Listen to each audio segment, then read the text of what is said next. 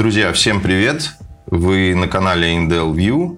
И сегодня в рубрике «Русские вне России» мой гость Артём, которому 25 лет. И в марте он переехал в Грузию из Нижнего Новгорода вместе со своими друзьями. Артём, я приветствую тебя. Спасибо тебе огромное за то, что ты нашел время и согласился поделиться своим опытом и экспириенсом.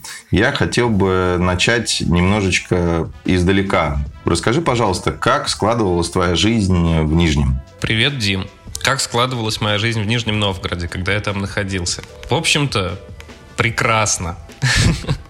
Последние несколько лет жизни в Нижнем Новгороде были совершенно замечательными и доставляли мне только радость. Я сделал несколько каких-то уже более осмысленных шагов в своей жизни. Я начал заниматься плотно тем, чем я хотел заниматься все время до этого, но мне постоянно что-то мешало. Я сделал несколько больших покупок, обновил автомобиль, вложился в то, чтобы полностью, независимо ни от кого, жить самостоятельно в квартире, снял квартиру, проплатил ее там на несколько месяцев вперед. Были проекты, были рабочие проекты, где довольно плотная занятость, и вышел на неплохой доход по деньгам. Ничего не предвещало беды, как говорится. Так, окей. Что же, собственно, пошло не так, и что явилось вот этим триггером, который заставил тебя вот это все оставить? Смотри, когда началась война, первично это, конечно, просто был очень большой стресс для всех нас. Благо, я переживал это не один, я переживал это вместе с своими друзьями. Мы каждый день были на связи, мы собирались у меня дома, у них дома, как-то обговаривали это все. Так как я режиссер, а мои друзья так или иначе практически все задействованы в видеосфере, мы вносили свой посильный вклад в улучшение жизни в России тем, что мы снимали ролики для некоторых правозащитных организаций. Например, вот для Комитета против пыток мы снимали ролик. Это был мой, наверное, последний крупный режиссерский проект перед началом войны. Когда началась война, в этот день, первично, конечно, был очень большой стресс, страх за собственную безопасность, можно так сказать, потому что я побоялся, что начнутся закручиваться гайки, что ограничится выезд из страны, что начнется такой отлов каких-то политических активистов. В целом я себя абсолютно не считаю политическим активистом, и не могу сказать, что я вообще какое-то активное принимал участие в жизни, в политической жизни страны, за что, честно говоря, сейчас немножечко неловко. Потому что сейчас здесь, по крайней мере, в Грузии, а это одна из самых политизированных стран, в которых я был, нету выражения такого, что я вне политики. Ну, есть выражение, что, конечно, политиков нужно ругать отдельно, а граждан ругать отдельно, но такой установки, что меня политическая обстановка не касается, такого нет, потому что как будто бы грузины немножечко лучше понимают, как взаимосвязана политика и общественная, и их личная в целом жизнь. Но если возвращаться к теме переезда, то в какой-то момент просто стало страшновато за собственную безопасность, опасность высказывать собственную позицию, собственное мнение. Начали вводить новые уголовные статьи, насколько я помню, в марте как раз-таки. И тогда мы только задумались с друзьями о том, что, может быть, в качестве буферной такой зоны выбрать какую-нибудь страну, отсидеться там пару месяцев, посмотреть, как вообще будет развиваться ситуация. Но что по-настоящему добило и как, в какой момент мы точно решили, что нужно уезжать, это, конечно, когда мы встретили общественное одобрение того, что происходит. Это было, по-моему, 3 марта. Мы с моей подругой поехали в Москву по работе. Рабочая поездка просто. Я на своей личной машине поехал. И когда мы ехали туда, я увидел одну, потом вторую, потом третью машины, вот эти вот с наклейками Z. Потом заправка какая-то Z, потом что-то типа баннера. И я подумал, что это совершенно не та атмосфера и не то место, где я хотел бы находиться, переживая такой стресс. После того, как мы насмотрелись на это все, а там еще, знаешь, на фоне вот эти все приколы московские, что там жизнь идет своим чередом, что там все прекрасно, люди пьют лавандовые рафы, идут, сидят в коворкингах, работают за макбуками, все вообще круто. И вот эти вот Z-наклеечки на машинах. И я такой подумал, нет, я, пожалуй, здесь находиться не хочу. И, собственно, по дороге обратно из Москвы в машине прям мы находим авиабилеты Ереван-Тбилиси с пересадкой в Ереване. Ну, Москва, Ереван-Тбилиси. В этот же день, в этот же вечер их покупаем вчетвером с друзьями. Ну, мы там на созвоне все это сделали. И 17 марта, по-моему, у нас был вылет из Москвы, мы улетели. Сориентироваться, чтобы по семье. То есть у тебя родители, получаются, в Нижнем, а из Нижнего ты уехал вместе с девушкой и друзьями, или у тебя все прямо осталось в Нижнем? Смотри, я вообще родился в городе Дзержинск. Это город недалеко от Нижнего Новгорода находится. И семья у меня осталась в Дзержинске. У меня мама, папа и младший брат. Мама у меня работает медсестрой в городской больнице. Папа у меня работает водителем в бригаде Россетей. Это бригада, которая ездит по деревням и восстанавливает электричество. Если там дерево какое-то упало на провода или еще что-то подобное, вот этим вот занимается мой папа. А брат у нас с ним 11 лет разница, он учится в школе. Вот. А переехал я не с девушкой и друзьями, а просто с друзьями. Я переехал со своим другом Ромой, с которым мы уже больше 20 лет вместе дружим. И со своими друзьями, с которыми я так или иначе вместе работал. Это Леня и Полина. Они вот здесь уже, в Грузии, недавно расписались и стали мужем и женой. А как твои родственники, прежде всего семья, вообще восприняли вот события 24 февраля? И как они восприняли твое желание уехать? У меня суперадекватные мама с папой, хотя есть такой момент, что они чуть-чуть считают себя вне политики. Их можно понять. Так считает, наверное, огромное количество россиян. Но события 24 февраля, я очень благодарен им за это, были восприняты очень однозначно. Я не услышал ни одной фразы, которая могла бы оправдывать то, что происходит. И если там к существующей власти или какой-нибудь оппозиционной власти отношение может быть еще и спорное у моих родителей, то отношение к войне, тут мы с ними максимально сматчились. И поэтому решение о моем отъезде было воспринято суперадекватно. Но у меня вообще не те родители, которые стали бы как-то пытаться влиять на мои решения, как-то уговаривать меня, либо что-то запрещать, либо каким-то другим манипуляциям меня подвергать. Это был разговор взрослых людей о том, что я принимаю для себя такое решение, и мои родители сказали, что вот окей, мы тебя услышали, если тебе понадобится какая-то помощь, ты всегда можешь к нам обратиться. Я, в свою очередь, сказал то же самое. И, в общем-то, все прошло довольно спокойно. Я, если честно, переживал за этот момент, переживал, как именно пройдет разговор с бабушкой, например. Потому что бабушка уже не молодая, и подобную новость она может воспринять тоже довольно сложно. Но и с бабушкой все было хорошо. Суперадекватно было воспринято мое решение. И уже после того, например, после того, как мобилизация была объявлена, если до этого родители и бабушки, и дедушки еще писали мне вопросы, у нас чатик в телеге, когда ты вернешься, собираешься ли ты там приехать, а я действительно собирался приезжать раз в несколько месяцев в Россию, чтобы со всеми видеться. Вот после мобилизации от мамы мне пришло сообщение, что типа, как ты вовремя, дружок, уехал, как тебе повезло. И я подумал, да, действительно повезло.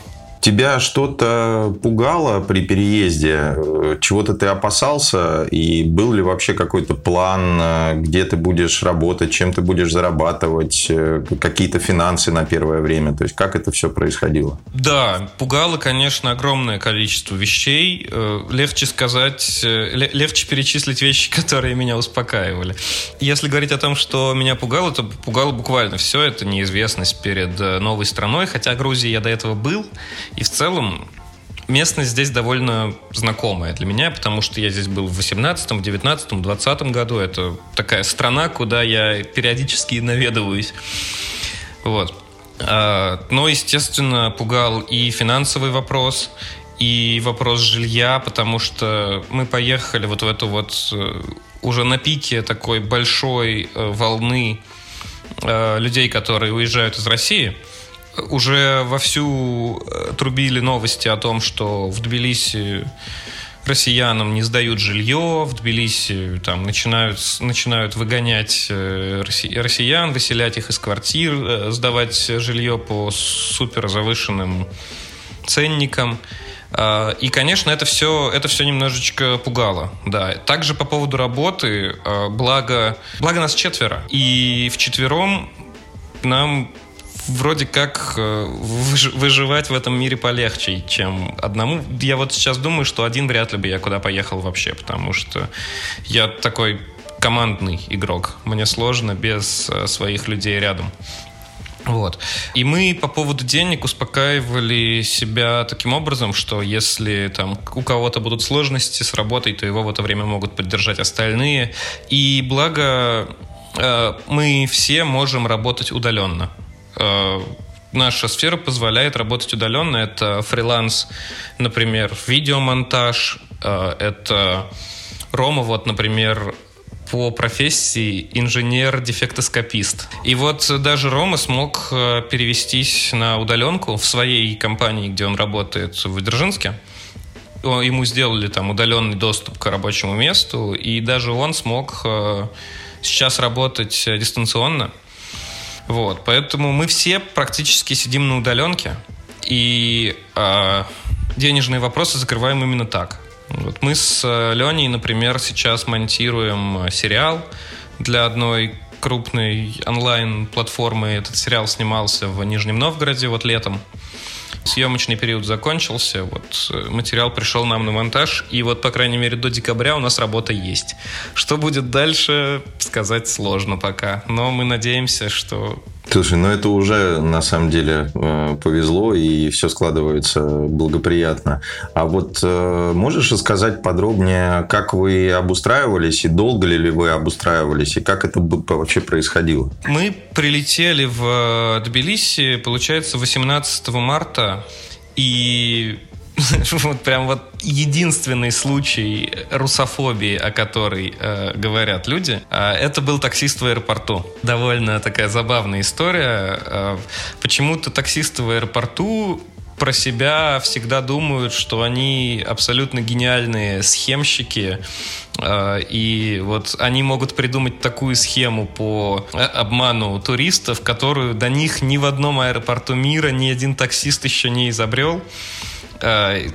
И, соответственно, это выглядело таким образом, что мы прямо в аэропорту разменяли какое-то количество денег, а на тот момент деньги в аэропорту менять это было просто ужасно, потому что была комиссия на рубли, по-моему, 50%. То есть ты, если ты хочешь поменять рубли на какую-то другую валюту, то ты, допустим, меняешь 500 рублей, и 250 из них отходит в комиссию. Это вот только в аэропорту было. Больше я нигде такого не видел. Но это вот именно в тот момент. Сейчас уже, я думаю, что эта ситуация поменялась. И курс очень сильно упал по сравнению с тем, что был. Вот. И мы разменяли... Ну, у нас были наличными доллары с собой, поэтому... И драмы из Армении еще. И поэтому мы разменяли какое-то количество денег, посмотрели по Яндекс.Такси, сколько будет стоить такси до нашего хоста, где мы пару дней планировали просто с дороги отдохнуть. Увидели, что это в районе там 300 рублей, если переводить на рубли. И вызвали, собственно, это Яндекс.Такси.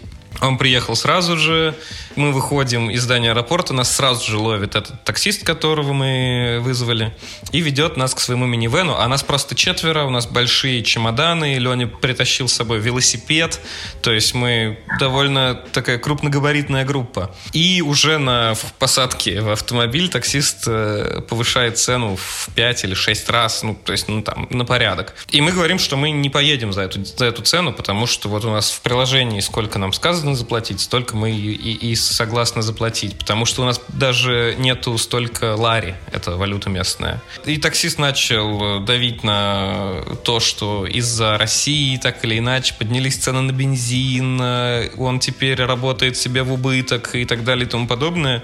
Но мы просто сказали, что мы не поедем за эту цену, и вот его чуть-чуть понесло в эту сферу. Он нам высказал все, что он о нас думает. В итоге мы просто развернулись и уехали из своего хостела прекрасно на автобусе за 25 рублей с человека.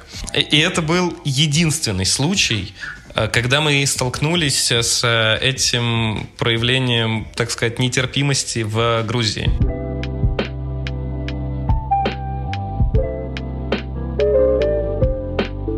По поводу того, как мы здесь обустраивались. После того, как мы попали в хостел, мы просто легли спать, мы уже ничего не могли, потому что у нас дорога суммарно около суток была. Мы 17 часов сидели в Ереване в аэропорту, ждали пересадку на рейс. Нам запрещали спать на скамеечках, потому что это были какие-то кафешки, и чтобы там лежать, нужно было заказывать какую-то еду, а в аэропортах это очень дорого. И мы 17 часов сидели, спали сидя, потом летели еще, потом с этим таксистом, автобусы, еще такси.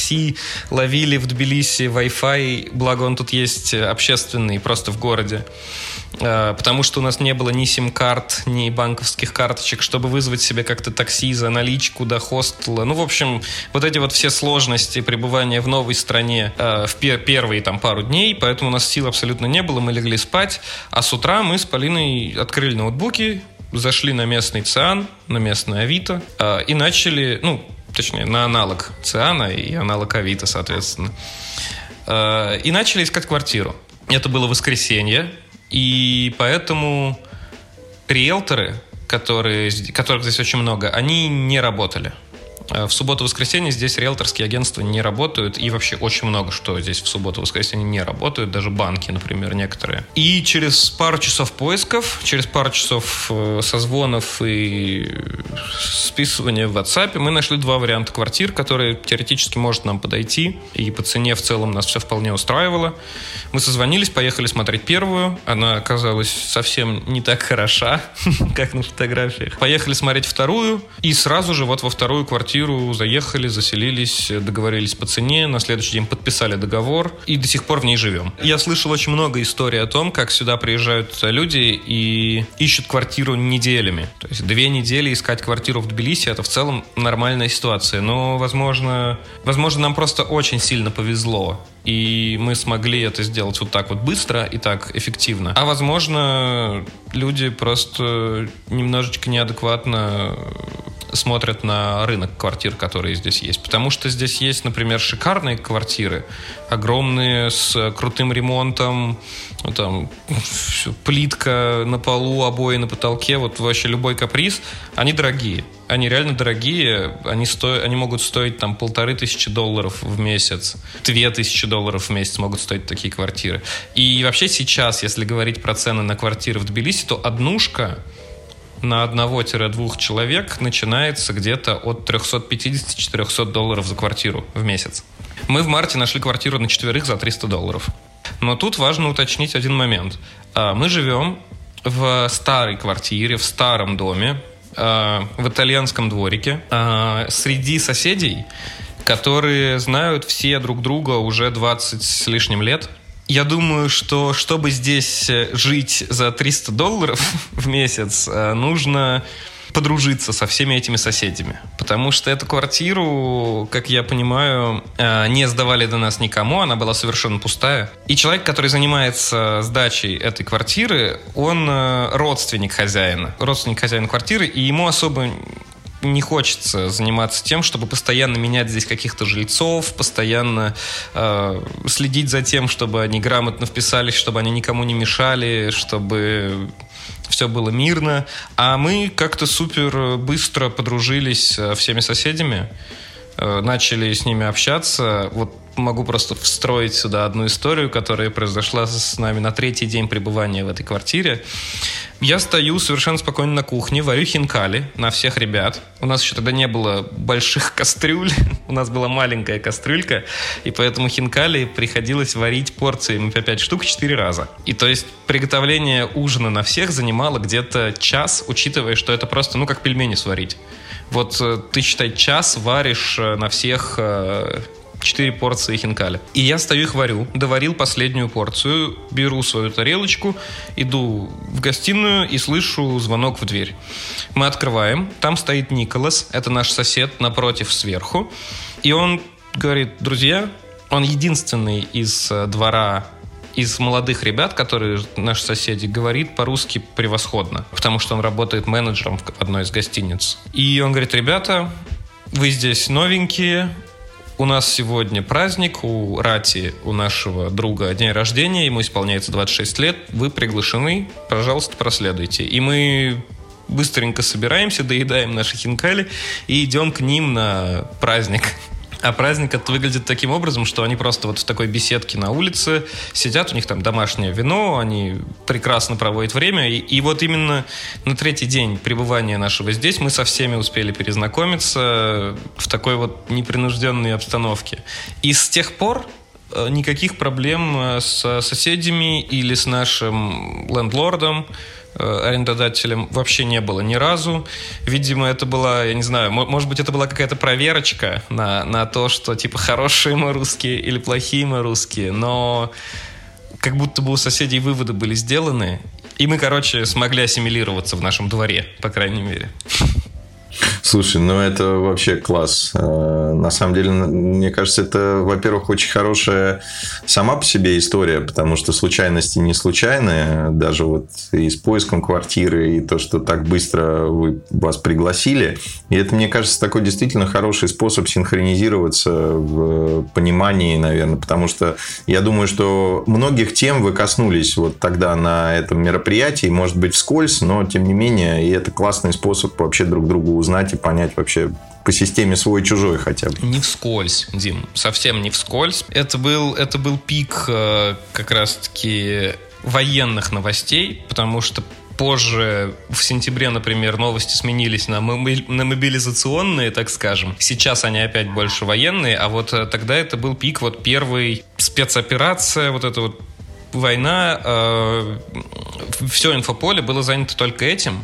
И, естественно, Грузия вся тоже гудела и говорила только про это. И, соответственно, у Грузии есть очень большие причины на то, чтобы говорить только об этом, потому что они Украину понимают как никто другой, наверное, если учитывать события 2008 года, события Абхазии. Поэтому тем коснулись мы как раз-таки не вскользь. И по фильтрации свой-чужой я уверен, что да, мы прошли.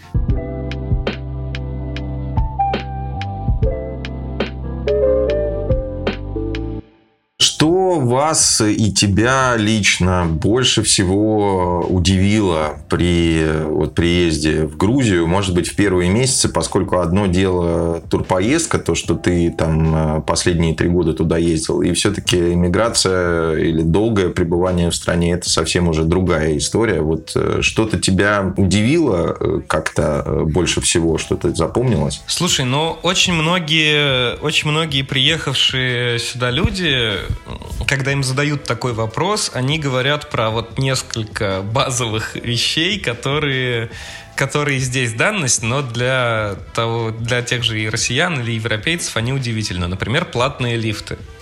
В Грузии лифты платные, и платит за них тот, кто едет, ну, собственно, внутри лифта. Там есть специальные монетоприемнички, ты туда кидаешь свои копейки, и лифт поднимает тебя на твой этаж. Вниз можно поехать бесплатно. Если, например, в лифте больше 2 человек, то платит за лифт тот, кому надо ехать выше. Это вот такая... Про это говорят вообще все, но я почему-то тоже решил про это упомянуть. Что меня лично удивило больше всего, это, конечно, полиция. Потому что полиция после реформы, которую провел Саакашвили, небо и земля с российской полицейской системой. Сейчас расскажу подробнее, что я имею в виду. Тбилиси – это один из самых политически активных городов, которые я видел в своей жизни. Здесь повсюду проходят митинги очень часто. Здесь у парламента Грузии, у здания, каждый день стоят люди, которые требуют освобождения Михаила Саакашвили. Здесь люди бастуют по поводу, вообще практически по любому, хотел сказать по поводу и без, но для людей же это все равно повод, поэтому только по поводу. И, например, летом мы видели здесь потрясающее событие, например, это был Прайд. Прайд — это праздник ЛГБТ плюс сообщества, который проходил в Тбилиси на горе Мтацминда. Это, как сказать, городской парк Тбилиси, можно вот так вот сказать. И, соответственно, там было довольно много народу, вот, причастного к квир и ЛГБТ-сообществу. В это же время, в этот же день, на проспекте Руставели, это главный проспект Тбилиси, проходил митинг против проведения в Тбилиси Прайда. То есть собрались жутко консервативные ребята и огромной толпой шли и скандировали, что всех геев, лесбиянок нужно выгнать, их не должно быть, это против Бога. Были священники православные, которые очень тоже высказывались в агрессивной форме. Но произошло такое, что два оппозиционных друг к другу лагеря в один день были в одном городе. Это удивительно, по-моему. Власти сделали все возможное, чтобы не было никаких конфликтов. Я вот знаю про случай, что вот один из представителей консервативной Грузии, если можно так сказать, который был против проведения всех вот подобных мероприятий, он попытался себя сжечь. Вот прям на проспекте Руставели мужик попытался, он себя чем-то облил, поджег, его прохожие быстренько столкнули в фонтан, его потушили, но через 3 дня он, по-моему, все равно умер в больнице от ожогов. То есть вот этот настолько человек топит за свою идею, что он готов там ради нее умереть. Это для меня странно, но такое было. Но больше всего меня поразило, как в этой ситуации действовала полиция. Во-первых, никого не били дубинками по голове, вообще ни из одного лагеря. Там сложилась такая ситуация, что вот это вот консервативное движение, оно пошло в этот парк, чтобы помешать проведению этого прайда. Полиция взяла просто ЛГБТ-активистов в кольцо и не подпускала к ним никого. А когда началось какое-то подобие беспорядков, кто-то там начал на кого-то бузить, то произошло следующее. Подогнали несколько автозаков, загрузили туда особо буйных ребят и увезли их куда? Домой, по домам. Их развезли всех по домам. И сказали, что типа, все, на сегодня ваша активность закончена, давайте вы сейчас посидите дома сегодня, если выйдете еще раз, полиция вас поймает, то будет плохо. Вот. По поводу полицейских. Я сам здесь был на парочке митингов. Это были митинги за мир, против войны.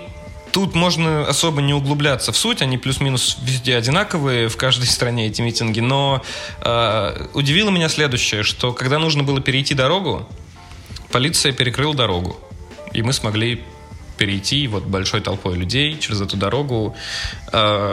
Когда мы шли и занимали весь тротуар, там не хватало места на тротуаре, кто-то выходил на дорогу, полиция просто вежливо говорила, что типа, ребятки, давайте с дороги уйдем на тротуар и идите куда хотите, кричите, что хотите. Это по поводу полиции. И как раз-таки сам феномен того, что полиция может быть приятной, мне после 25 лет жизни в России, конечно, очень удивительно. Да, слушай, это просто какая-то утопия, на самом деле. Вот так ты рассказываешь, и я тебя слушаю. Насколько это просто тяжело себе представить, что вообще это возможно, что возможно свободное, во-первых, волеизъявление людей, а во-вторых, что тебе никто не мешает, а просто тебе дают высказаться, но если ты просто переходишь уже какие-то границы здравого смысла, то Ты попадаешь не на 15 суток, а уезжаешь домой пить чачу и кушать хинкали и приходить в себя. Ну да. Но это все-таки, наверное... Это, я не думаю, что это утопия, потому что полиция все равно силовое ведомство. И, естественно, если ты в своем волеизъявлении будешь уже совсем все рамки переходить, то, естественно, с тобой никто церемониться не будет, тебя упакуют, увезут. Можно схлопотать себе штраф очень такой большой или даже посидеть какое-то время. Вот. Но все мое общение с полицией, когда я здесь находился, это исключительно вежливые ребята, которые... реально хотят въехать в твою проблему. У меня вот, например, тот случай был, я телефон в такси потерял, и надо было как-то его искать. Ну, короче, я вынужден был писать заявление в полицию. Специально для меня, так как они не могут принять заявление на русском языке, потому что, ну, они должны, у них там внутренняя документация на грузинском языке ведется, а я ее типа не могу прочитать, потому что я не знаю языка. Они специально для меня в 8 вечера вызвали из дома переводчика, женщину очень приятную. Она приехала на автобусе сама из дома и помогала мне составить заявление. Ну, я ее ждал, конечно, час или около того, но тем не менее, сам факт того, что мне не сказали, там, приходи завтра, а в этот момент вызвали из дома человека, он приехал, помогал мне написать заявление. Ребятки, потом они меня довезли до точки, в которую мне было нужно, потому что у меня не было телефона, я не мог себе такси вызвать, вот, и как-то там по карте ориентироваться, поэтому они спросили, куда мне нужно, довезли меня до точки, вот. В общем-то, совершенно приятные в общении ребята, и даже когда я уже сюда свою машину перевез и схлопотал первый свой штраф за нарушение правил дорожного движения, у меня там номер оторвался, я не заметил это, а без номера нельзя ездить. Полиция постаралась въехать в мою ситуацию, и первые... Ну, там у нас произошло некоторое недопонимание, и первый экипаж, который меня остановил, он меня не штрафовал, он сказал, вот тебе нужно доехать до туда-то и там что-то сделать, я не понял, что мне надо сделать, но я, собственно, и доехать не успел, потому что второй экипаж полиции меня уже оштрафовал. Но с ними можно спорить, во-первых. Если ты не согласен с полицией, ты с ней можешь поспорить, и тебе ничего за это не будет. То есть ты не боишься с ними разговаривать. Это, конечно, тоже несколько удивительно для меня, потому что я помню в России случай, когда я шел из кафе домой пешком, никого на улице больше не было, это была ночь. Меня остановили полицейские и начали проверять мой телефон на предмет того, краденый он или нет, сверяя его по имей-номеру. Ну, то есть меня буквально заставили ввести пароль от телефона, показать им имей, хотя, ну, типа, камон, я иду просто из кафешки домой, на меня же должна, наверное, какая-то ориентировка быть или что-то типа того, да, но совершенно никого не смутило. И я помню себя в той ситуации, мне было довольно страшно разговаривать с полицией, потому что нету никаких свидетелей вокруг. Эти ребята, скорее всего, думают, что им можно вообще все что угодно, что на их стороне там сила, во-первых, и закон, во-вторых. Я несколько теряюсь всегда, когда разговариваю с сотрудниками полиции. Здесь это практически ушло. Здесь сотрудники полиции не страшные, они здесь классные. Несколько уточняющих вопросов. Первый — это не по плану, да, что называется. Это нашелся все же телефон или нет, и, может быть, чуть-чуть в деталях, как ты перегонял туда автомобиль в Грузию из Нижнего. Телефон не нашелся, мне пришлось в ломбарде... Ну, я точно не уверен, в такси он оставался или не в такси. Таксисту дозвонились, он сказал, что в телефоне никакого в машине нет. Ну, в общем-то, довольно банальная история. Мне пришлось в ломбарде здесь купить себе новый телефон, потому что с деньгами было не очень хорошо. Поэтому я купил не новый, а в ломбарде. И в ломбарде там отдельная история, как я его искал, потому что этот ломбард находился на улице ломбардов, и на нем не было никаких опознавательных знаков. А телефон я нашел в интернете, ну, это объявление. И мне нужно был именно конкретный ломбард. И в итоге я искал его часа 3, потом чисто случайно нашел. Вот, в общем-то, прекрасный телефон до сих пор мне служит. Ну, там же в ломбарде мне дали бумажку о том, что если вдруг он окажется краденым, то они берут всю ответственность на себя. А по поводу машины, я не ездил в Россию с марта, не въезжал, за исключением вот одного случая в июле, когда мои друзья из Нижнего Новгорода поехали сюда, в Грузию, в отпуск на моей машине. Мы просто вписали одного из водителей в страховку, и у моего папы мои друзья забрали эту машину, отвезли ее там на сервис, обслужили, потому что она несколько месяцев стояла, и поехали на ней сюда. Но так как доверенность оформить мы не смогли дистанционно, потому что там по срокам не совпадало, то мне пришлось выехать из Грузии, оказаться на российском этом КПП, на российской стороне, встретить ребят, сесть самому за руль машины и обратно въехать в Грузию одним днем. Ну, получается, я выехал, сел в свою машину и заехал. Вот. Процедура была такая. Это было лето, это были пробки. Мы 10 часов стояли в пробке на Верхнем Ларсе. Но мы были с друзьями, это было весело. Потом мы поехали по всей Грузии тусить в горах. Я так понимаю, ты на российских номерах, как реагируют грузины и вообще как люди на дорогах, на парковках? Сейчас я уже не на российских номерах. Сейчас на российских номерах в Грузии можно находиться 3 месяца. После этого нужно обновить, там, либо выехать куда-то, либо поставить временные грузинские номера. Я вот поставил недавно временные грузинские номера. Теперь 3 года я могу здесь ездить на грузинских номерах. Вот. Но когда я ездил на российских номерах, на дороге никаких проблем не было вообще. Ну, если не считать классические для Грузии проблемы на дороге, это вождение ужасное. Но оно довольно интуитивное. Ты не смотришь на знаки, не смотришь на разметку, а смотришь на машины вокруг тебя, и вот вместе с ними как-то существуешь в одной системе. Но был случай, да, что мне машину поцарапали.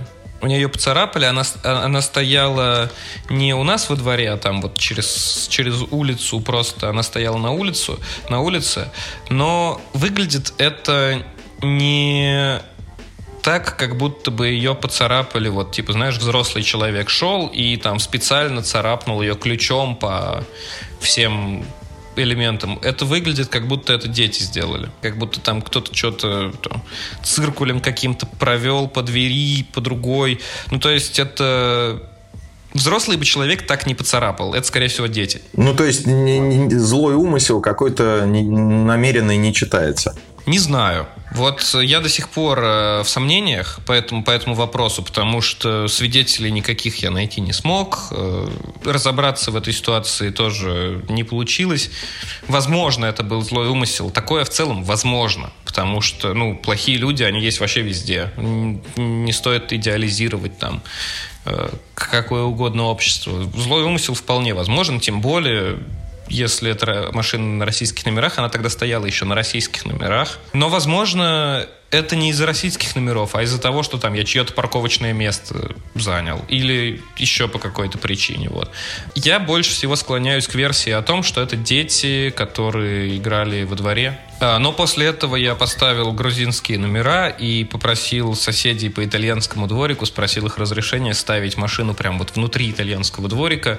Все пошли мне навстречу, теперь я ставлю машину здесь, и я ее вижу из окна, двор полностью закрыт со всех сторон, я вообще полностью спокоен за сохранность имущества, это круто. Тём, немножечко, знаешь, по поводу удивления поговорили, хочу зафиналить тему «нравится, не нравится». Вот, может быть, первые месяцы и спустя вот полгода сейчас, что бы ты мог выделить, может быть, даже какие-то курьезы или просто акценты, что тебе больше всего понравилось или нравится в Грузии, и есть ли что-то, что тебе не очень нравится в Грузии на сегодняшний день? Да, конечно.